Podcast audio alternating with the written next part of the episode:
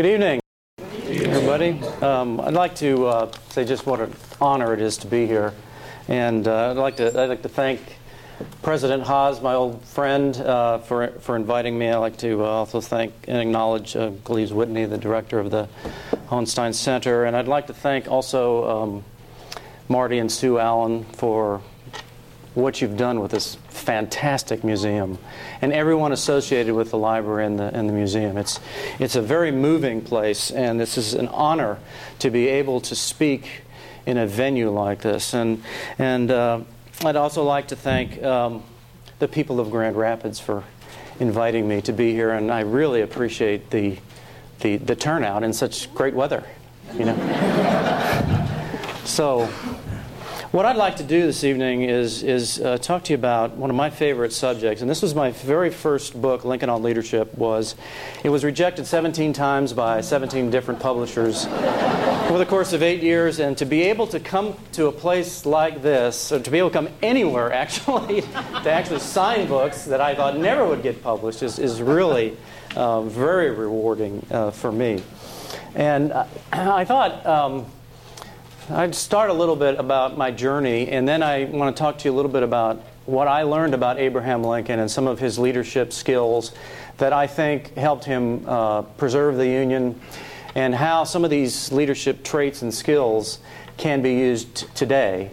Uh, and I want to really focus on Lincoln as, as a leader himself, and you can kind of draw your own conclusions, I think. But it, it kind of started for me when I was a kid. Um, I was about 10 years old, and I came home complaining to my mother that I'd been selected to memorize the Gettysburg Address in school. And I thought, oh, you know, you know my, and my mom said, no, that's an honor. That's, that's an honor. And we were living in Arlington, Virginia at the time, and she grabbed me and said, we're going down to Lincoln Memorial right now.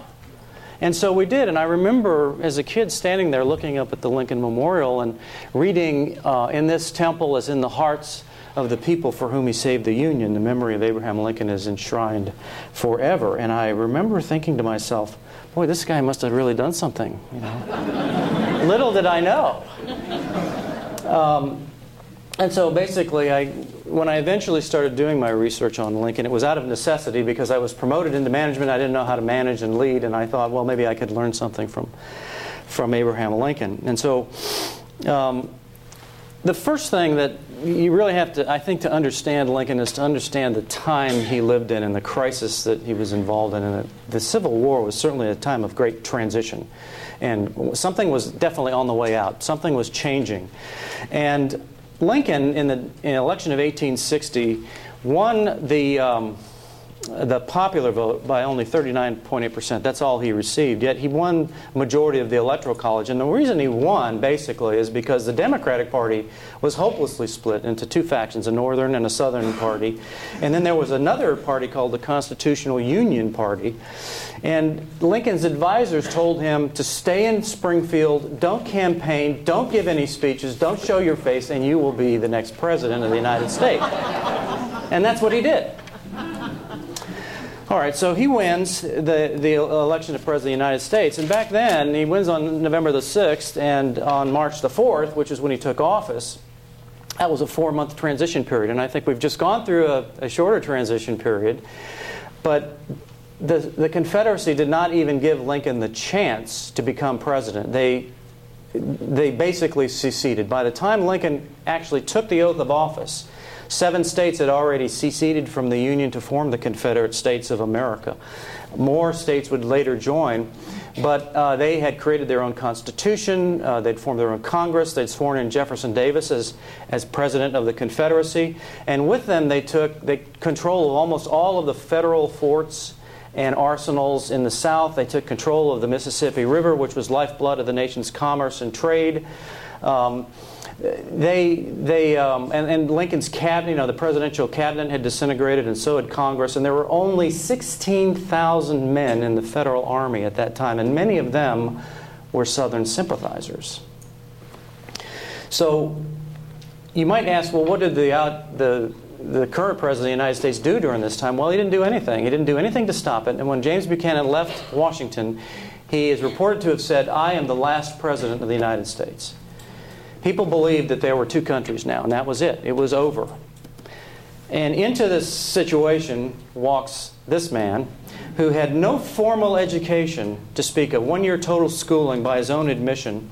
Uh, he was a one term U.S. congressman in the 1840s, had no military experience to speak of. He was a, an elected captain in the Black Hawk. In the, in the Illinois militia for the Black Hawk War, and he said the only battles he ever had were with mosquitoes. and he was known, he was a Washington outsider, known as a country hick lawyer from the West and he had never before held an executive leadership position of any kind. He hadn't even been president of his Rotary Club. Mean, one of my students looked at this picture and said, You know, he kind of looks like that guy Kramer on Seinfeld, too.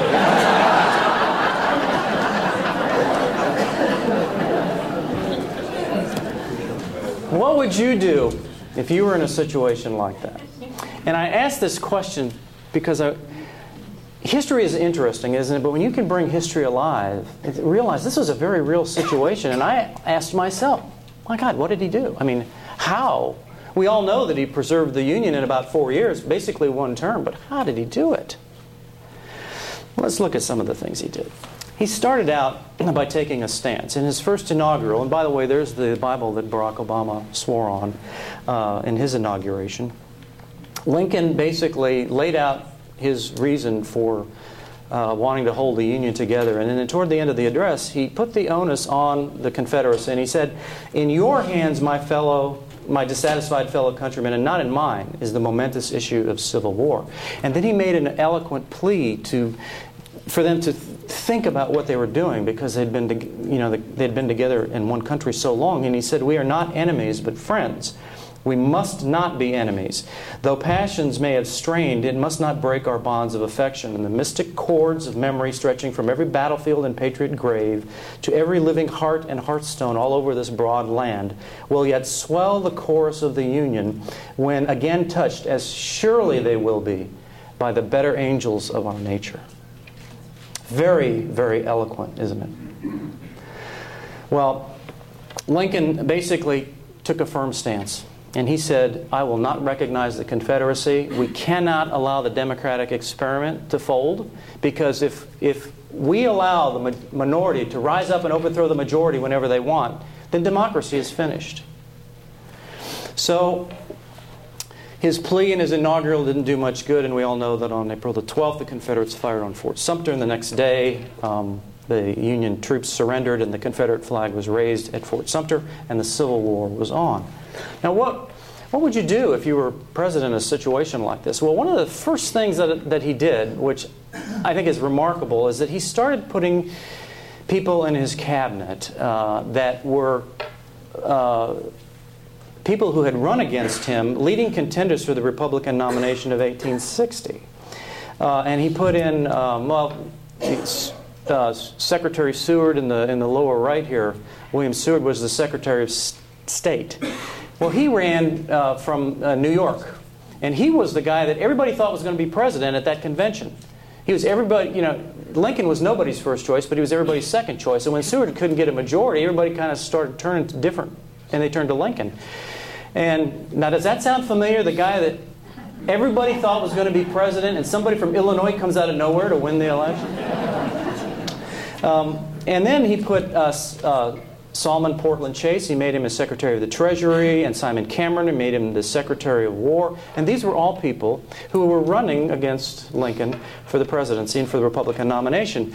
And when John Hay, Lincoln's um, assistant, uh, said, You know, why are you doing this? He said, All of these people, they, they thought they should be president. They think they're smarter than you are and they are going to try to usurp your authority. And you know what Lincoln said to John Hay? He said, Well, if you could find anyone else who thinks he's smarter than I am, let me know, and I'll put them all in my cabinet where I can keep an eye on them.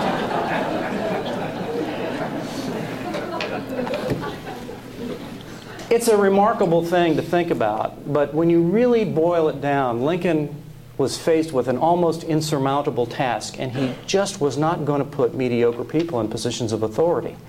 And I think this also says something about his secure his security. I mean, you know, I've been in corporate America and local government for many, you know, on and off for years. And it's amazing how many leaders will surround themselves with yes people who don't want to hear uh, somebody say something negative.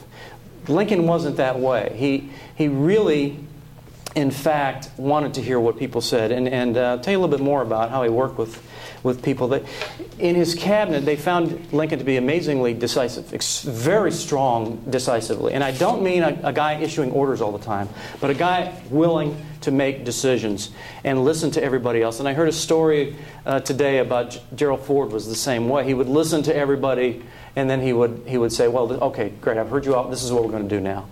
That's kind of the way Lincoln was. Now, I cannot tell you any stories about what's going to happen with Barack Obama and his new Secretary of State, but I think it might be interesting. I can tell you some stories about what happened with Lincoln and Seward.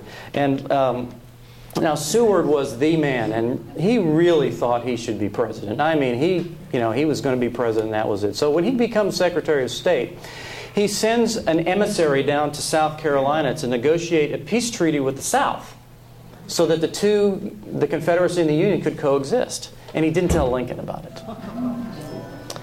And Lincoln um, basically found out about it, and he called, he called Seward into his office at the White House and shut the door, and it was just the two of them. And he said, Look, he said, You can't do this. We're going to preserve the Union. And, and then he, he really chewed him out. He said, You will not act on my authority again without consulting me. Don't ever do that again.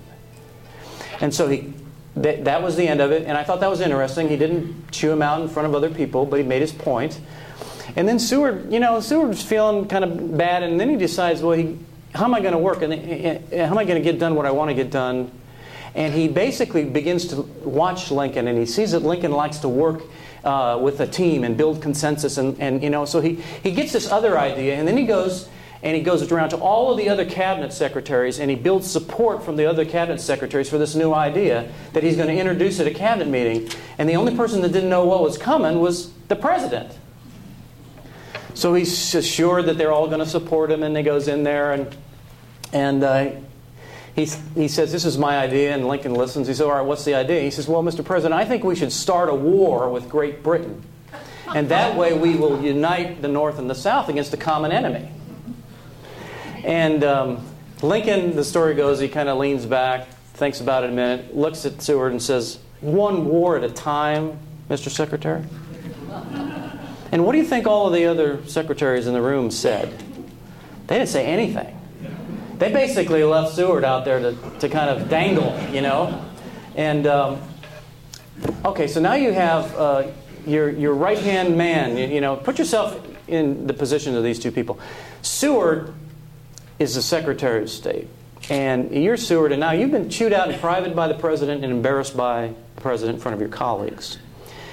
What are you going to do? You know, you well, he, he submitted his resignation. And now, what are you going to do if you're Lincoln? Lincoln, uh, basically, you, you got your right hand man who is going around behind your back trying to usurp your authority, and then he's also working behind your, his back with the other members of your team what are most corporate executives going to do with a guy like Seward? They're going to, they're going to fire him, right? Now, this is one of the things that I find set Lincoln apart from a lot of other leaders, and that is he, he did not accept Seward's resignation and he did not fire Seward. He chose instead, bless you, he chose instead to build a relationship with William Seward. And he, over the next six months, he would take these long carriage rides with Seward, invite him to go with him out to talk to the troops out in, uh, uh, in Virginia when they were coming down for their training. And he would go to lunch with them and go to dinner, and they would get to know each other. And he built a relationship with Seward. And he, he told John Hay, he says, You know, if I can just get, get Seward to come over to our side, I don't never have to worry about the State Department again. And Six months later, Seward would write to his wife Executive force and vigor are rare qualities. The president is the best of us. And I often found this to be very interesting. He, what did he say? He said, The president is the best of us. It wasn't about you or me, it was about the country. It was about us doing the best job for the country. And Seward later became Lincoln's strongest supporter and best friend for the rest of the presidency. So I ask you the question was it worth it to take the time to build that relationship for six months?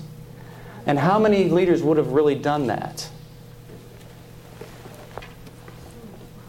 So he, we know he was interested in building alliances. He, he, he built, it was a major part of his, his leadership style. And uh, today, people write about alliance building, you know, and why you should do it. And this is from a recent couple of books that I pulled out that people are teaching about leadership now. And, you know, the banding together of individuals creates energy and enthusiasm, and you can get more work done, and you can leverage resources and all of that. Well, Lincoln was doing this in the Civil War, you know. All you have to do is study him. And in his famous uh, 1858 House Divided speech when he was running for the Senate, um, he started out with a, a, quote from the scripture A house divided against itself cannot stand. But then he, he pointed out something that I found was really remarkable about his leadership style. He said, Our cause must be entrusted to and conducted by its own undoubted friends, whose hands are free, whose hearts are in the work, who do care for the result. So he wanted people on his team who cared. And how do you ever really know if somebody cares? Now, I've been there, you know, and you, you, point people and you think that they care, but how do you ever really know? Well, you have to build relationships with them. You have to be sure. And how do you build relationships with people? You don't do it by staying in your office all the time. And one of the things I found about Lincoln that he was just always out of the White House. I had real trouble tracking him down. I had to go to this publication, Lincoln Day by Day, just to find out where he was. And, and he was always going out in the field talking to people and convening cabinet meetings at odd places and things like that. And um, his philosophy was it's important that the people know I come among them without fear. Because he was the president, he did not want people to fear that, which I think is very interesting. And he even fired one general because he stayed in his office all the time. That was General John Fremont, who was the, was the head of the uh, Department of the West in Missouri, and he was staying in his office and he was issuing all of these crazy orders. And people said, Well, this is ridiculous. And so they wouldn't follow his orders. And they started laughing at him and they mocked him. And then they got mad. And who did they get mad at? They got mad at Lincoln for leaving Fremont in the, in the position in the first place. Finally, Lincoln removed him from office and he wrote to his. He wrote a letter to David Hunter, who was uh, Fremont's replacement, and he said this of of Fremont, he said his cardinal mistake is that he isolates himself and allows nobody to see him, and by which he does not know what is going on in the very matter he's dealing with. What a remarkable statement to even that's his philosophy. But not only that, but he wrote it to Hunter because he didn't want Hunter to make the same mistake. You know, I used to think about Lincoln a lot, and I, you know, I said, you know, whenever you see pictures of Lincoln, he never has a briefcase. So he's always traveling, and he, where does he keep his papers and stuff, right? And you know, so the story comes goes that you know that they wrote the story that his top hat was his portable desk. And he would take areas at Antietam with McClellan, he'd take his hat off, you know, and he pulled letters and I don't know, you know, pens and pencils and money and I don't know, rabbit, you know, out of his hat. And and then I, I saw this hat on the lower right. This is one of the hats probably the main hat that Lincoln wore during the Civil War. I saw this in California at a museum. And uh, note, you see the two um, white spots right there? That's where Lincoln put his fingers when he was taking his hat off and putting it on. And he wore it down to the felt. And that was very moving to me because that showed how often he was traveling with that same hat. You know, one of the things that um, uh, historians, one of the reasons that they rank Lincoln the greatest is because uh, uh, the greatest president is because of all the innovations. That, uh, here's a picture of a hot air balloon, and you know, in the Civil War was the first time hot air balloons were used to, to kind of get a, the lay of the land. Uh, it's kind of a 1860s U-2 plane, I guess, you know. But Lincoln uh, was very interested in technology. He's the only president to have ever held a patent. And this is it. You, you, know, it was for a method of making grounded boats more buoyant. It, it never sold anything, and it never made him any money. And you can go to the patent office today and see it. But I always thought, well, this is how his mind worked. You know, he was interested in, in this type of stuff, and he, he did do new things. The Emancipation Proclamation can be viewed as very innovative. In fact, Lincoln was worried about the Emancipation Proclamation because he only freed the slaves in the states that were in rebellion, and only the ones that hadn't surrendered yet. So he freed 3 million slaves, but there were another million slaves in the border states that he didn't free. And the reason he didn't, uh, politically partly, because he didn't want to alienate the border states, but also he, didn't, he wasn't sure he had the constitutional authority to do that. Um, so the Emancipation Proclamation was a huge thing. And when he signed it, he said, if I'm remembered for anything, it will be remembered for this. It will be this I'll be remembered for. And then when you start looking at what Lincoln, the things Lincoln did, uh, he was the first president to enact the draft as a reason for, you know, means of raising an army to fight a war. He was the first president uh, to institute an income tax. Now, these are really popular things to do, aren't they? But he did it. He was the first president to spend money without the approval of Congress. And um, he, he was big on communication, the first to establish regular nationwide mail delivery, first to receive a telegraph message when the telegraph lines were completed between the Atlantic and the Pacific. And he was always walking over to the patent office to see what are the new inventions. And, you know, he he would, he would find the new inventions in this. You've probably heard the stories about how Lincoln would bring the inventor of the repeating rifle to the White House, and Lincoln would actually shoot the rifle to see if it worked and try to get it in the hands of, of his soldiers. And uh, he screened new types of bombs and flamethrowers and pontoon bridges, all kinds of stuff. And it was all about getting the latest in technology into the hands of his soldiers so they could have an edge. And his philosophy on this was a letter that he, he wrote, it was contained in a letter to, uh, to Congress when he said basically this. He said, Still, he said, the question recurs can we do better? The dogmas of the quiet past are inadequate to the stormy present. The occasion is piled high with difficulty, and we must rise with the occasion. As our case is new, so we must think anew and act anew. We must disenthrall ourselves, and then we shall nobly save our country. Do you think that that can apply to today? It can apply to any transitional time in history and any time you're in a crisis. And basically, what he was saying was that the solutions of the past will not work for the problems of the present. We've got to be innovative and creative. Lincoln was also someone who did not like to issue orders. Uh, in fact, there are very few uh, presidential orders that you can find, or instances of him telling somebody what to do. Most of the time, he was trying to persuade. Most of the time, he was trying to inspire. And his sentiment basically, he said, with public sentiment, nothing can fail. Without it, nothing can succeed. So he who molds public sentiment goes deeper than he who enacts statutes or pronounces decisions. And how did he inspire and persuade people? He went out to see them.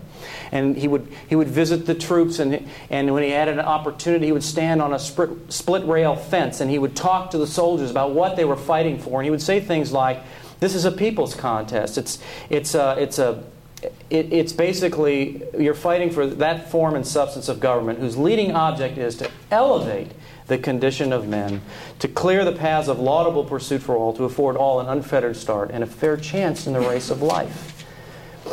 Very moving and reminding people what, why the nation was founded in the first place. And this bond he built with the soldiers was so important. He understood the importance of human nature and why people needed to hear that. Um, and all of the great leaders that I've studied thought deeply about human nature. And Lincoln once said, Human nature will not change in any future great trial compared with the men of this. We shall have as weak and as strong, as silly and as wise, and as bad and as good. Now, how profound is that compared to thinking about what we have, we're enduring today in the United States and around the world? But why is it important? Why is it important to understand human nature? Well, Grace, Admiral Grace Hopper, who was the first female Navy admiral, in the 50s, she used to rail against the quote business management things that were, people were talking about. She said, you know, it's not business management, it's leadership. He said, there's a difference. He said, you manage things, but you lead people. When it comes to people, that's leadership. And so, you know, leaders understand that, and they, they use an understanding of human nature to understand the motives and the reactions of the people in their organization and to improve themselves to, to be able to effectively uh, interface with others. And Lincoln understood this, you know, nor, you know, just uh, almost intuitively. The other thing Lincoln was incredibly good at was communication. And not only was he good at it, but he practiced it. And he realized the importance of communication in leadership. And how, how good did he become? Well, we all know how good a public speaker he was. He was always out in the field con- with, mingling with people in human contact, his conversational ability, like with people with Seward, for example. And think about the written documents that he has written that really were speeches but have become today recognized as great American literature. He was a great writer. He really was. Um, and he was also an incredible storyteller. And I wanted to take this opportunity to tell a couple of stories. It, he didn't tell stories as jokes. He did when he was younger, but not when he was president. And uh, here's a couple. Uh, in the early part of the war, Secretary of War Stanton came in and, and took all of the telegrams uh, for one day because uh, they wanted to see if they had a lot of problems with spies and you know sympathizers and so on. And, and Stanton brought all of these telegrams into the, the conference room at, at the executive mansion and all kinds of other evidence they had pulled together from people who they thought were loyal Unionists. And, and it was indicating that, that, that boy, they're just spies all over the place, you know. And, and Lincoln looked at all this and listened to what Stanton had to say and listened to the presentation. And he was quiet for a moment, and then he said, "You know, he said, you know, this reminds me of Is it reminds me of this this uh, this old farmer who lived out in Illinois, and he had a he had a great big tall oak tree that stood over his farmhouse and it was huge. It was beautiful and it provided shade and it was a it was the grand old sentinel of his farm and he loved it. Well one day he saw a squirrel run up the tree and disappear into a hole and not come out. And he went up to inspect it and he found that this tree was hollow from top to bottom. There was only a small rim of wood around the edge of this tree. And then he really had a problem. He said, "Oh my God!" He said, "What's going? If I, I have to cut this down, but if I cut it down, it's so big it'll destroy my house." He said, "But I can't leave it up because in a storm, storm might come down and do even worse damage. What am I going to do?" And he looked at Stanton and he said, I wish I'd never seen that squirrel, is what the farmer said. and he walked out of the room and Stanton saying, What? What? well, you know what Lincoln did? He suspended the writ of habeas corpus and he took action on it. He decided he had to take some action, you know, so that they could arrest some of these people. And uh, this, uh, and then he went back and he asked Congress to approve it because he knew it was unconstitutional. He knew he was breaking the law, and he asked Congress to approve it, and they approved it kind of retroactively. Now, for those of you that might have seen Dick Cheney on Face the Nation in his last week in office, uh, Bob Schieffer asked Dick Cheney about the wiretapping that was going on. And how come that they did all these wiretaps and they didn't go through Congress? Because they could have asked Congress and they would have given it to you. He said, well, we felt that, that there was a need. And, and, and then he cited Lincoln suspending the writ of habeas corpus. And Schieffer said, well, was it illegal for Lincoln to do it? And Cheney said, well, he wasn't impeached. so I just found that to be just a, a very interesting thing. But, you know, that you can take that for what it is. But Here's another story. Um, Lincoln had an idea to create the first paper money, and he wanted to print paper money as a way of, of drawing interest to fund the war effort. And he had to go through Secretary of uh, the Treasury, um, Salmon Portland Chase, who really spent four years trying to get the Republican nomination of 1864. They really had a very poor relationship. And so he brings Chase into his office and he sits down with him. He tells him his idea, and Chase Chase says, "No, no, that's unconstitutional. We can't do that. I won't even hear of it. I would never print paper money." Now Lincoln could have chose to argue with him, but he didn't. He sat back and he told him a story. He said, "You know, this reminds me of, a, of an old sea captain uh, who ran his his boat on a reef, and he, of course." Chase's eyes rolled. Here's another Lincoln story. And he said he ran his boat on a reef and he knocked a hole in the bow of the ship and water started pouring in and, and it's you know it, it looked like the, the boat the ship was going to sink and so he sent all of his men the captain did to, to bail the water out and he the captain went to pray before a statue of the Virgin Mary at, at the bow of the boat. Well, all of the water kept coming in. It looked like the ship was going to go down and. Um, at last, in a fit of rage, the captain grabbed the statue of the Virgin Mary and threw it overboard. And all of a sudden, the leak stopped.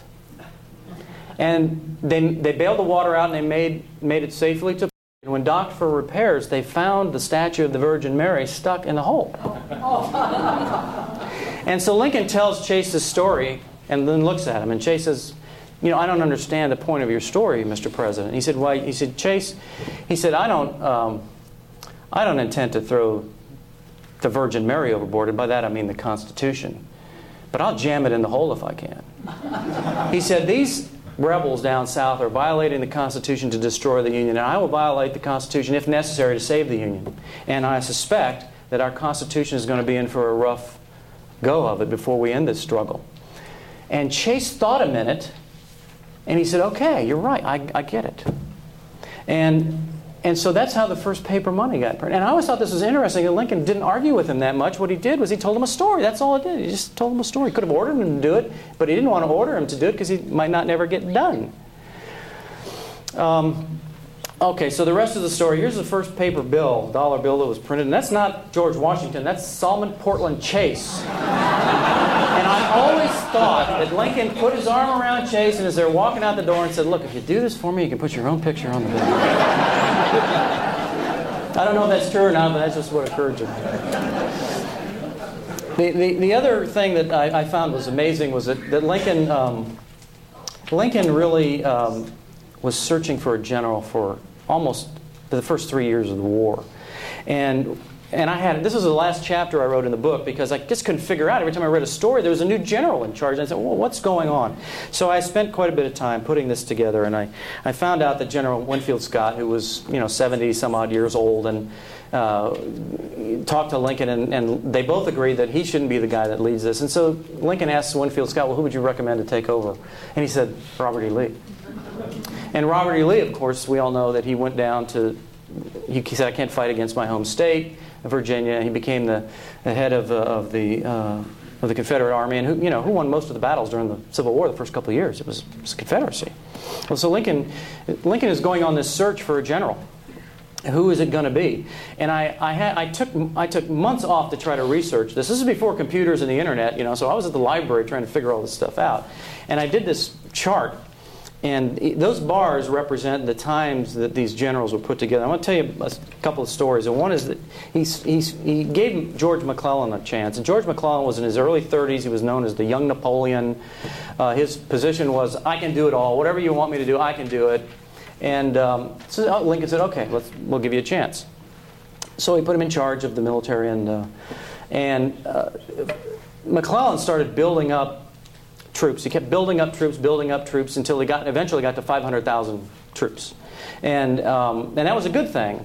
But he wouldn't use those troops, and Lincoln wanted him to, to use the troops, you know, and.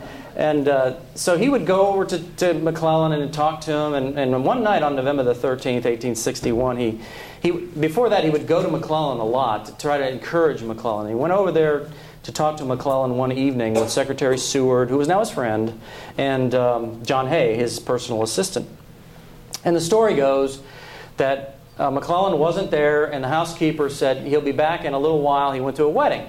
So, would you like to wait in the parlor? So, the president and Secretary of State and John Hay sit in the parlor, and less than an hour later, uh, McClellan comes back, and the housekeeper says, Who's in the, the living room? And McClellan stomps upstairs and goes to bed. And so Hay and Seward are outraged and they leave and they walk back to the White House. And Lincoln says, Look, it's best at times like this not to be talking about etiquette and personal dignity. He says, Let's let it go. Let me worry about it. But after that, it, was very rarely that Lincoln ever went to McClellan again. And their, their relationship started to deteriorate seriously. McClellan called Lincoln a rare bird, and, and Lincoln would view the Army of the Potomac and said, This isn't the Army of the Potomac, this is McClellan's bodyguard.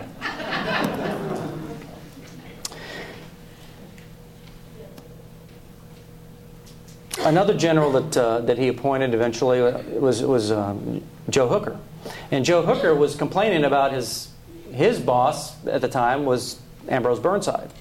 And he actually wrote and said publicly that what the, what the, what the country needed was a dictator and they should replace Lincoln with a dictator. And so Lincoln heard about this. He said, "Well, I'm going to give Hooker a chance and see what he does." And so he he uh, he goes to see Hooker in the field when he appoints him, and he says to him, he, and this is the famous Hooker letter. And in this letter, he he says, "I've heard that you said this, but it's in spite of this that I'm going to give you this uh, this position."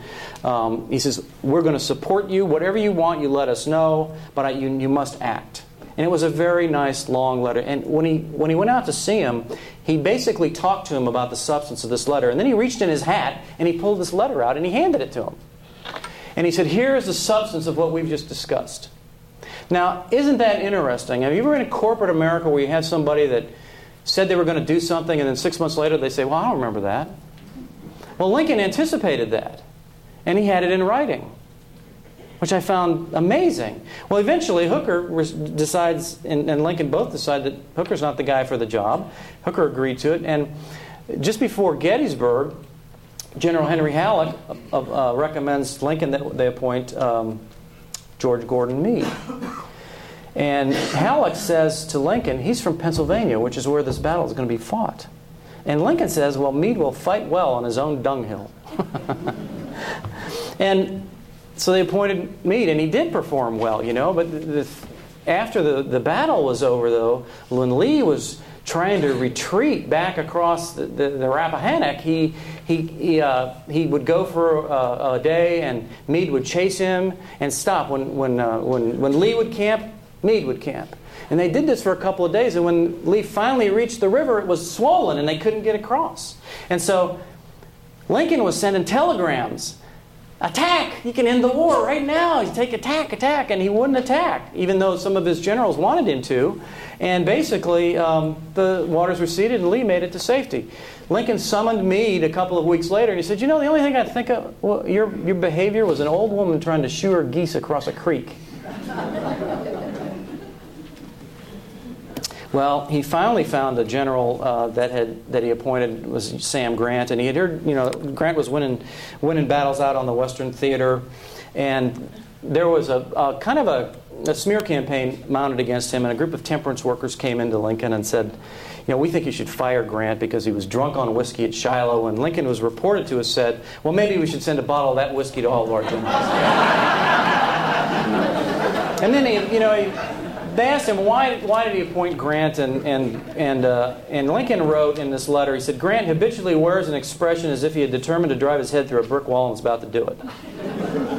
and here's Grant at Cold Harbor, and most of the pictures you see of Grant during the Civil War are in the field, not in a studio. And Lincoln, I mean, Grant actually told Lincoln, I don't want an office in Washington, I want to ride with the Army of the Potomac. Now that was music to, the, to his ears. Okay, so what Lincoln was doing on this three year quest was he was giving all these generals, you see those black bars there? He was giving them all three to six months to perform. And when they didn't perform, he would either slide them aside or he would split their command or he'd outright fire them. Until he finally found Grant. And if you look in, on March the 10th, 1864, everything stays the same. You go back to that chart. Halleck was made the chief of staff. Grant was put in charge of all the military, and that's a system that loosely still holds today for the American uh, military. Lincoln created that system by himself, basically. And he just basically said, I can't spare this man, he's good, we're going to keep him. And Grant immediately picks generals in his own image, uh, and he, he takes Phil Sheridan and uh, William Tecumseh Sherman, and in the campaigns of 1864, Sheridan in, goes into the Shenandoah Valley. We all know where Sherman went. And Grant himself went into the Wilderness Campaign. And remember, this was also 1864. That's an election year. And of course, um, that basically ended the war. And so it took, it took Lincoln three years to find Grant. And what if he had settled for McClellan? Would, would he have ever won the war? This is, this is one of the most important aspects of why I think Lincoln was able to win the Civil War in only four years and pull the Union back together. And in the election of 1864, he ran against George McClellan, who was now a civilian. And he, McClellan had got the Democratic nomination, but oddly, Lincoln got the Republican nomination, but he didn't. They ran on the Union ticket. He chose Andrew Johnson as his running mate, who was a senator from Tennessee, and he was a Democrat. And they, did, they ran on the Union ticket. He was trying to pull the Union back together. And of course, this time he won handily. Of course, the southern states weren't on the ballot, of course, but McClellan didn't win very much at all. And this is important because Lincoln made sure that the soldiers got to vote. And you would think the soldiers would vote for a, a general, right? They didn't. They voted for Lincoln because Lincoln had built that relationship with them over the course of the last four years. He got over 80% of the soldiers' vote. In his second inaugural, he, he talked about high hopes for the future, looking forward to uh, trying to bring the Union back together. And of course, about a month later, Appomattox happened and the war ended. And then, of course, we know that, that within a week, Lincoln was uh, shot at, at Ford's Theater, died the next day. And an interesting point, you know, that the, the train ride and everything in the mourning that was associated with it. And there was one person who stood out and said, I would like to lead the funeral procession into the cemetery. And that was Joe Hooker, the general that Lincoln had written the letter to and, and, and basically been moved aside. And they asked Hooker, well, why? And he said, well, that letter was such a letter as a father might write to his son. So he built this relationship with, with Hooker, and and even though he got removed, uh, he still felt greatly about Lincoln. And one of the things that, that I thought deeply about, and this is not in the book Lincoln on Leadership, uh, because I didn't think about it until afterwards. And that is that Lincoln was able to do something. It will be in the revised edition, I assure you, though. And, and Lincoln was able to do two things, combine two things that it's tough to do. Is to the drive to achieve, which he had, and the capacity to care about people. Lincoln was always pushing. You know, he who achieves something at the head of one regiment eclipses him who does nothing at the head of a hundred, and yet he would do nothing in malice. And in his second inaugural, when you know the, everybody knew what the outcome of the war was going to be, and in the very last paragraph of his second inaugural address, he he offered an olive branch to the South. And this is what he said. And it's, one of it's very moving because it's one of uh, the last public addresses Lincoln made to us.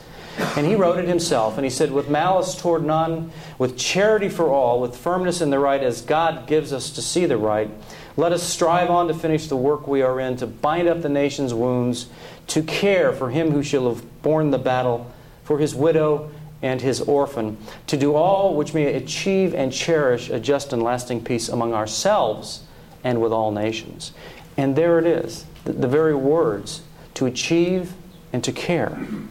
And I when I went to the Lincoln Memorial, I was asked to speak in Washington about Lincoln and the founding fathers. And we went to the Lincoln Memorial, and this is after my books had come out, and a ranger's given a talk. And, and he says, Now, the sculptor symbolized with Lincoln's hands. The, the clenched fist, his determination to hold the Union together, and his open hand, the compassion to let the South back in. And I thought, wow, that's really powerful.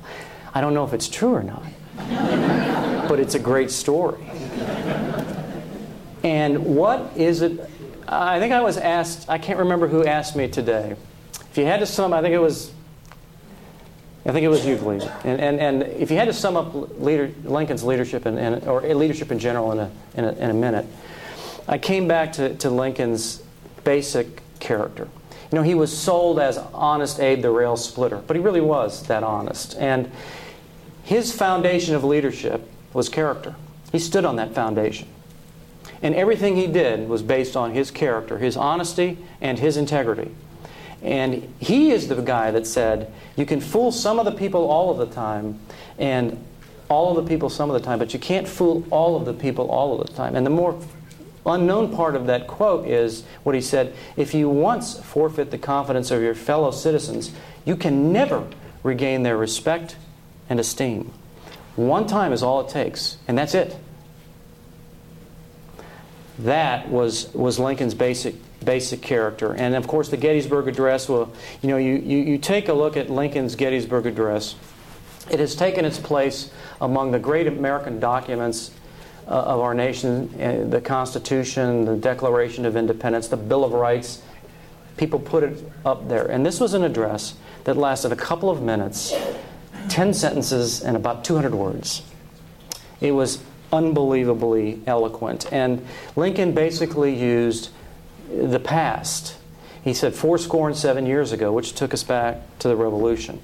And he took the past and he related it to the present. Today we are engaged in a great civil war.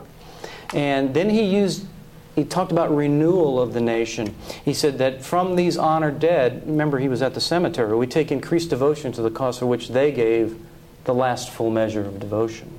And he related that to the future so that government of the people, by the people, for the people would not perish from the earth.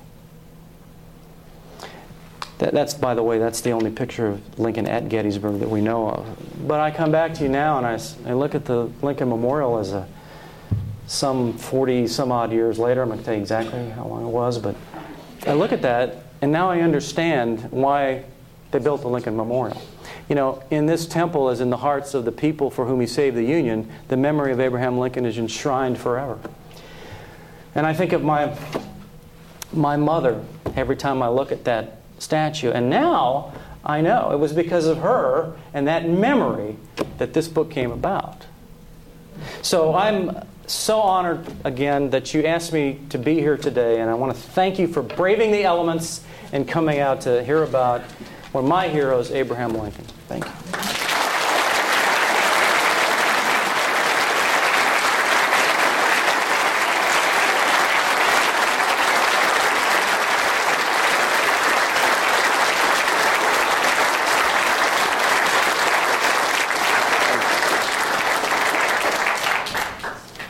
I think we have time for some questions. Is that right? Can everybody hear me okay? I'm loaded up with all these microphones. You should be able to hear me. Go back. Okay. so much for technology, right? Yes? You uh, made a point that uh, Lincoln was decisive, but you also made a counterpoint uh, that he was persuasive. How did those two uh, reconcile themselves? He always tried to persuade first.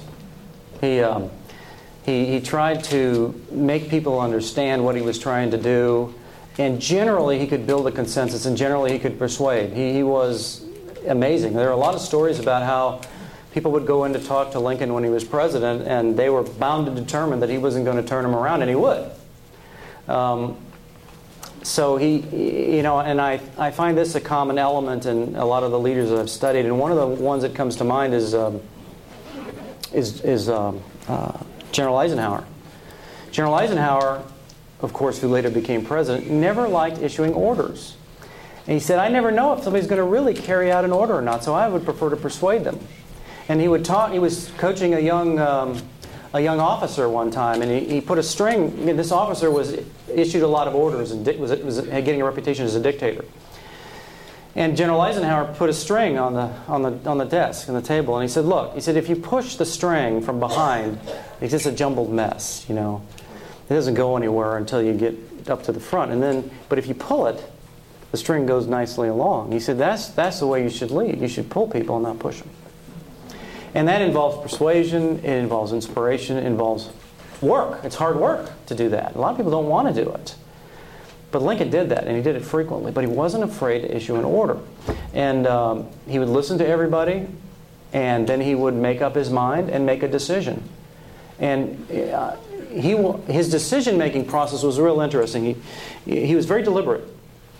Very rarely made spot decisions right away. He would take all of, get all the facts, take them into account, he would review them, he would get consultation, he would involve people, ask them for their opinions. Then he would ter- determine what is this consistent? Are these possibilities consistent with my objectives and my policy? And then he would make a decision. He would communicate that decision. It's a pretty basic process. And it's, and you know what? Uh, Dr. King did the same thing. George Washington did the same thing. What I was hearing today, Gerald Ford did something very similar. So it's a part of leadership. It's a part of the decision making process. I mean, are you going to try to persuade someone, and once you do that, they'll go do it themselves, and you don't have to worry about it anymore? Or are you going to issue an order and worry that they may or may not do it? Lincoln issued very few direct presidential orders. It's very hard to find them, actually. Yeah. Um, it can be made um, case today that a certain amount of success a presidential candidate experience is due to how he does in a debate. How would you say Mr. Lincoln would have done in a presidential debate? Well, in about a month, you're going to find out with the Lincoln Douglas debates, right? Um, and you read the Lincoln Douglas debates, and it's pretty amazing what he said extemporaneously. I mean, he was brilliant. And um, um, I think, you know, it's hard to tell, you know, because everything's on television now and you have to be real careful and everything is, especially as in a presidential debate. Um, but, but Lincoln was, was a brilliant debater. He had a very quick mind. He was bright. He told lots of stories. He was colorful. You know, I think he was likable. I mean, people said back then that he, this guy has charisma. And uh, he was just a natural, likable type person. So I personally think he would have adapted quite well. Uh, he wasn't very good looking by his own admission. Yeah. Kramer, right? You know, and um, but he used to he took advantage. He, he would use that. He would it, his appearance was a joke. He would tell stories and make fun of himself, and some of the stories are hilarious. You know, you don't want me to tell one. No, I. Well, I'll tell you my favorite one is it. Lincoln said, "You know, I was at a train station one time and." I went up to this guy with my shotgun and I pointed the shotgun at him and I said, Prepare to die. And the guy says, What? Well, who are you? He says, I'm Abraham Lincoln. He said, My mother told me if I ever found anybody else that was uglier than I am, that I was to kill him on the spot. and the man said, He said, Lincoln, if I'm uglier than you are, then blaze away.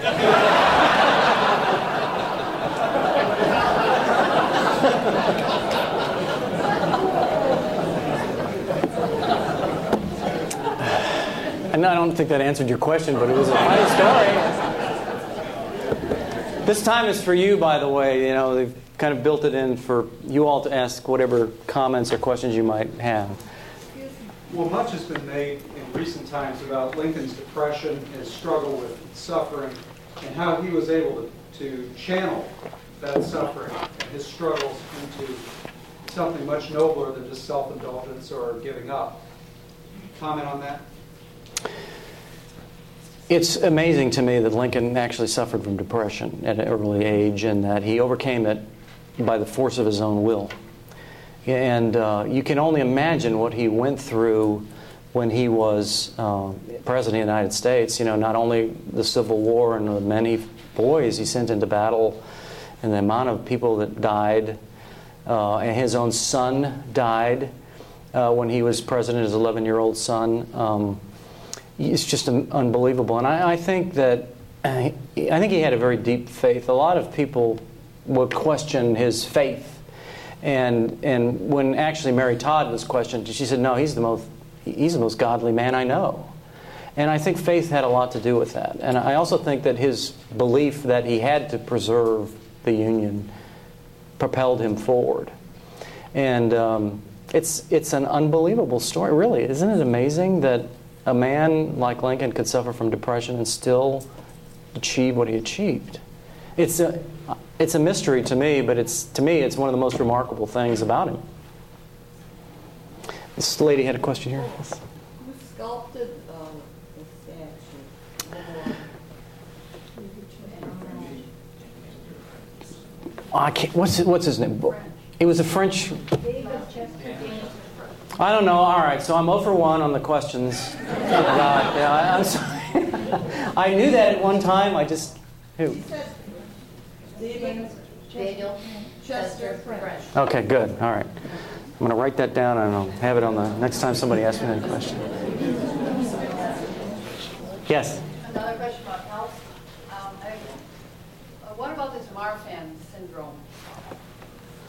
You know, um, so many different doctors have looked at like Mar- Marfan syndrome is is a um, it, it's a it's a it's a symptom of a, of a heart condition, and excuse me. The whole body, connective tissue. Okay. I don't know. I'm not. I'm not a doctor, but I know that that a, uh, physician saw Lincoln's foot during when he was um, when he was had a picture taken, and his foot was was shaking. You know, it was blurry. And so this physician said, I think he had Marfan syndrome, which was whatever, which had to do with his heart and caused him, as I understand it, to be kind of gawky and long and thin. And uh, I don't know if it's true or not. Yes, sir. It's interesting to play the what if game, but what do you think, had he survived and not been assassinated, what would have happened? I think that um, I think, and I am not a trained historian, but I think most historians agree that it would have been much better for the South if Lincoln had survived and not been killed. I think that he had already made it known that he was uh, going to let him up easy. He rejected the Wade Davis bill, which would have required a 50% swearing to allegiance to allow the state back in the Union. He said, no, that's too much. Let's make it 10%. And that became his uh, oath of allegiance of December the 8th, 1863. Um, I think uh, Reconstruction would have gone a lot smoother. Uh, I think he had a. I think a lot of people in the South, in the Confederacy, came to regard him more positively. Not everybody, of course, but um, I think it was a it was a tragedy for the Confederacy as well as as the Union for you know for that to happen. So, gentleman behind. Might, this may be no more than trivia, but you mentioned the position of his hands on that, in that uh, statue. I was told by someone, you know, the position of his left hand is an A in, in American Sign Language. And that, the way he has his right hand, is an L. The sculptor's actually got him making his initials. I have never heard a ranger say that, but at Gallaudet University in Washington said that to me. So I don't know if there's anything in history about that, Bill, but uh, maybe a historian could tell you. But I actually don't know if the actual thing about the sculpture of the hands to symbolize was true or not either. I have not been able to verify either one of those things. We'll come to you in a minute here. This gentleman back here. Uh, You said that Lincoln and uh, Andrew Johnson ran on the Union ticket. Was that a popular thing to do politically? Were the party dynamics the same they were today? I don't think so. I, you know, I think that that uh, the I think they went along with Lincoln because Lincoln was the guy. He preserved the Union, and they were going to do about whatever he wanted. And look what happened when he was killed. You know, what did they do to Andrew Johnson? They impeached him, and he one vote saved him from being thrown out of office. I think a lot of that had to do with the political nature of, of the appointment, and Lincoln wasn't around to save Andrew Johnson. So I think I think that was a dramatic thing that Lincoln did. And I didn't realize until I started studying. I, you know, did you ever think? I mean, really? I mean, that, didn't you think that Andrew Johnson was a Republican? That's what I thought. You know, until I, re- I, I learned about it, and I thought, wow, that's that's remarkable. Yes. Oh, what did he like to do for fun, and did he like to read? Oh yeah, he was a big reader. He was a huge reader. Shakespeare, the Bible. Um, his his quotes, his speeches are filled. You know, his early speeches. You know, uh, quotes from Scripture. He loved Shakespeare. He loved to go to the theater and, and watch Shakespearean plays. He said it was kind of a. Uh, he could quote Shakespeare amazingly, and and um, so I think reading was a big thing for him. He also used to take trips up to get out of the White House. He would go up to the soldiers' home, about three or four miles away, and uh, spend time up there reading and, and uh, meeting with people, just you know, getting out of the White House as much as he could. And uh, there are lots of stories about Lincoln. Uh, you know, he loved children and he liked to play with Tad, his younger son, and stories about younger friends bringing over their kids uh, at the soldiers' home, or him going someplace where there were kids, and he would they would find him out running around with the kids in the field, you know, to kind of let off steam and stuff like that. So, some gentleman back here. David Herbert Donald's book on Lincoln is one of my favorites. Is there any others that you, in terms of biographies? That was a magnificent book, wasn't it? Won the Pulitzer Prize, just tremendous. And um, I, I'll be showing my age a little bit here, but one of the ones I liked was Stephen B. Oates with Malice Toward None, just a one volume. But I thought that was really, really good. And I, my, I first got my big interest in Lincoln by reading Sandburg's Lincoln, which I think is fantastic. It's you know, and always always will be, and it's it's a classic, but it's thick. I mean, there's what? How many volumes are there? There's six volumes. Um, but those are the two that that I would recommend. Yes. Um, well, Lincoln was facing a, lo- a huge issue with the Civil War, but what was his foreign policy at that time? What was his foreign policy? Stay out of wars with foreign powers. um, he, he pretty much, you know, I don't really know the answer to that question, so I don't want to even speculate. I mean, a historian could probably tell you a lot more about that, of the period, but I got the impression that Lincoln was really focused on winning the Civil War. And um, there's a story that the Confederacy um, tried to enlist the aid of the British, you know, to help them. And um, and then there, there's a story. I think that one of, I think a couple of Confeder- a couple of English um, agents were captured on a Confederate vessel, or something like that. Yeah, okay, so it did happen. And so Lincoln was presented with this problem. What is he going to do with these, these English commissioners? And um, they wanted, you know, there were people that wanted Lincoln to string them up and, you know, because it was a traitorous act and all this. And it was Christmas. And, and Lincoln listened to this. This is a really great story. Lincoln said, well, what are you going to do about this? And, you know, and Lincoln said, well, you know, this reminds me of the, those two bulldogs, you know, out, out in a field, you know, and they're, they're they would run across this fence all day long on both sides of this fence, barking at each other and yapping at each other until finally one day they came to a hole in the fence big enough to let either one of them through. And what do you think they did? They turned tail and ran in the opposite direction as fast as they could. He said, Now England and America are like those bulldogs. And he let them go. Yes, sir. Would you comment about the First Lady in the White House? Well, you know, Mary, Link, Mary Todd Lincoln gets uh, a lot of bad press these days, and and and that started when when Lincoln's law partner Herndon wrote this scathing book about Mary Todd Lincoln. And They didn't get along at all, and a lot of what he wrote wasn't true, from what I understand. But Mary Lincoln had some problems. You know, she she uh, she was later committed to uh, an asylum by her, her father, her son, Robert Todd Lincoln. But she lost a four year old son, and then she lost Willie, an 11 year old son in the White House. And um, she had some serious issues.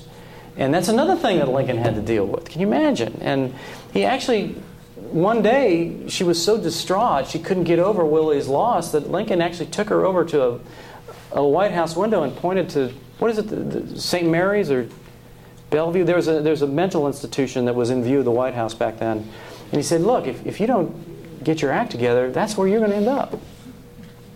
And, and um, you know, it, it, and then there's the stories about Lincoln getting these bills for all of these, you know, what he called flub dubs. You get a bill for $25,000 for stuff in the White House. And he said, you know what, my soldiers can't afford blankets and we're spending money on flub dubs.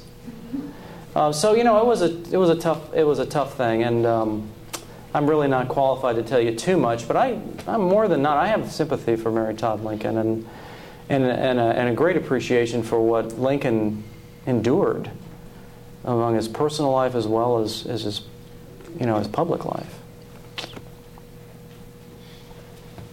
Yes, sir. Could you give two or three key events in Lincoln's life before he became president that probably helped shape his ability to be the leader that he was when he was president?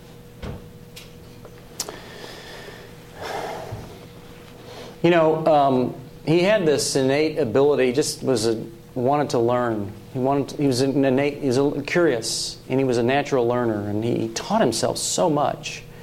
And there was a period of time there where he kind of disappeared. And the story goes that, that he said, "I'm going to prepare myself, and if my opportunity comes, I'll be ready."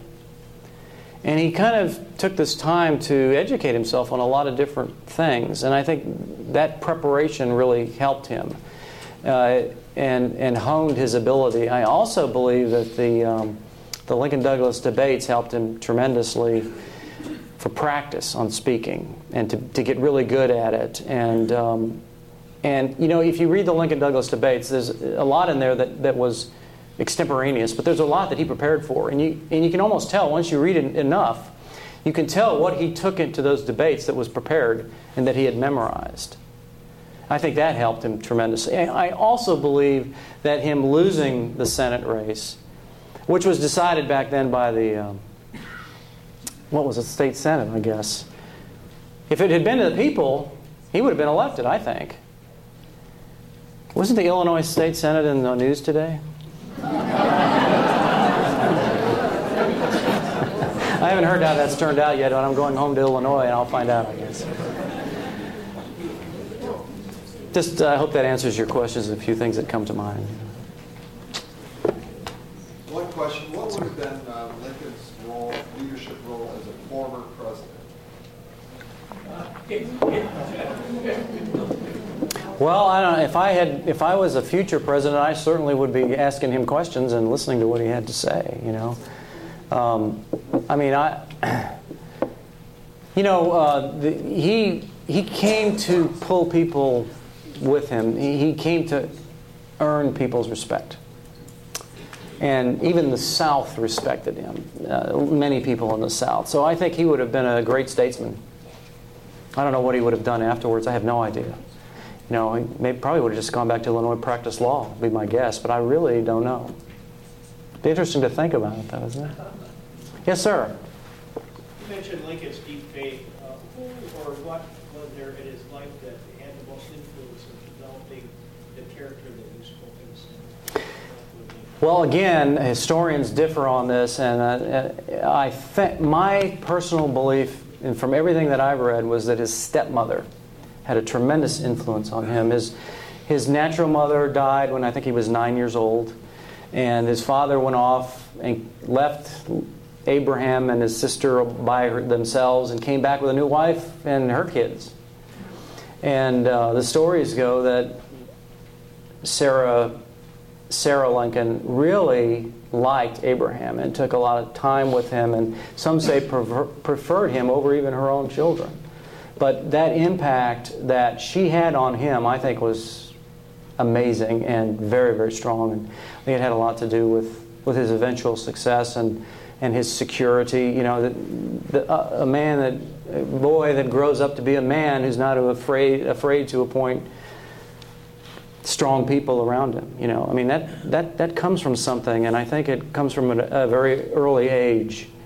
Uh, and it has to do, I think, with strong values in the home.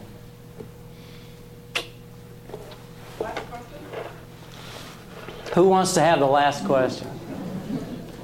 Sir.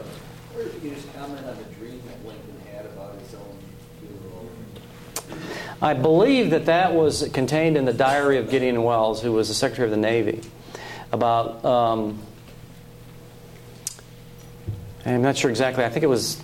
It might have been the night before Lincoln was shot, or some, just before Ford's Theater, and uh, he came down to a cabinet meeting. It might have even been that, that day when he came down to the cabinet and had this meeting and said that he had had this dream where he had uh, awakened from a sleep and walked down. This is in his dream. He walked downstairs and and everything is really quiet and solemn. And, and somebody said the president is dead or something like that. And apparently that's true.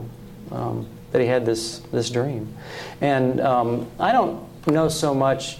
I think I don't know it was so much of a profound thing that was really going to happen, but or, or, Lincoln, you know, for a man who suffered from depression and had these types of things going through his head and was always worried about stuff, I can see that he was always worrying about stuff, and I can see him having a dream like that. And uh, he had other dreams earlier in his presidency too that most people don't know about, but that that's the one that gets the biggest play. Yeah.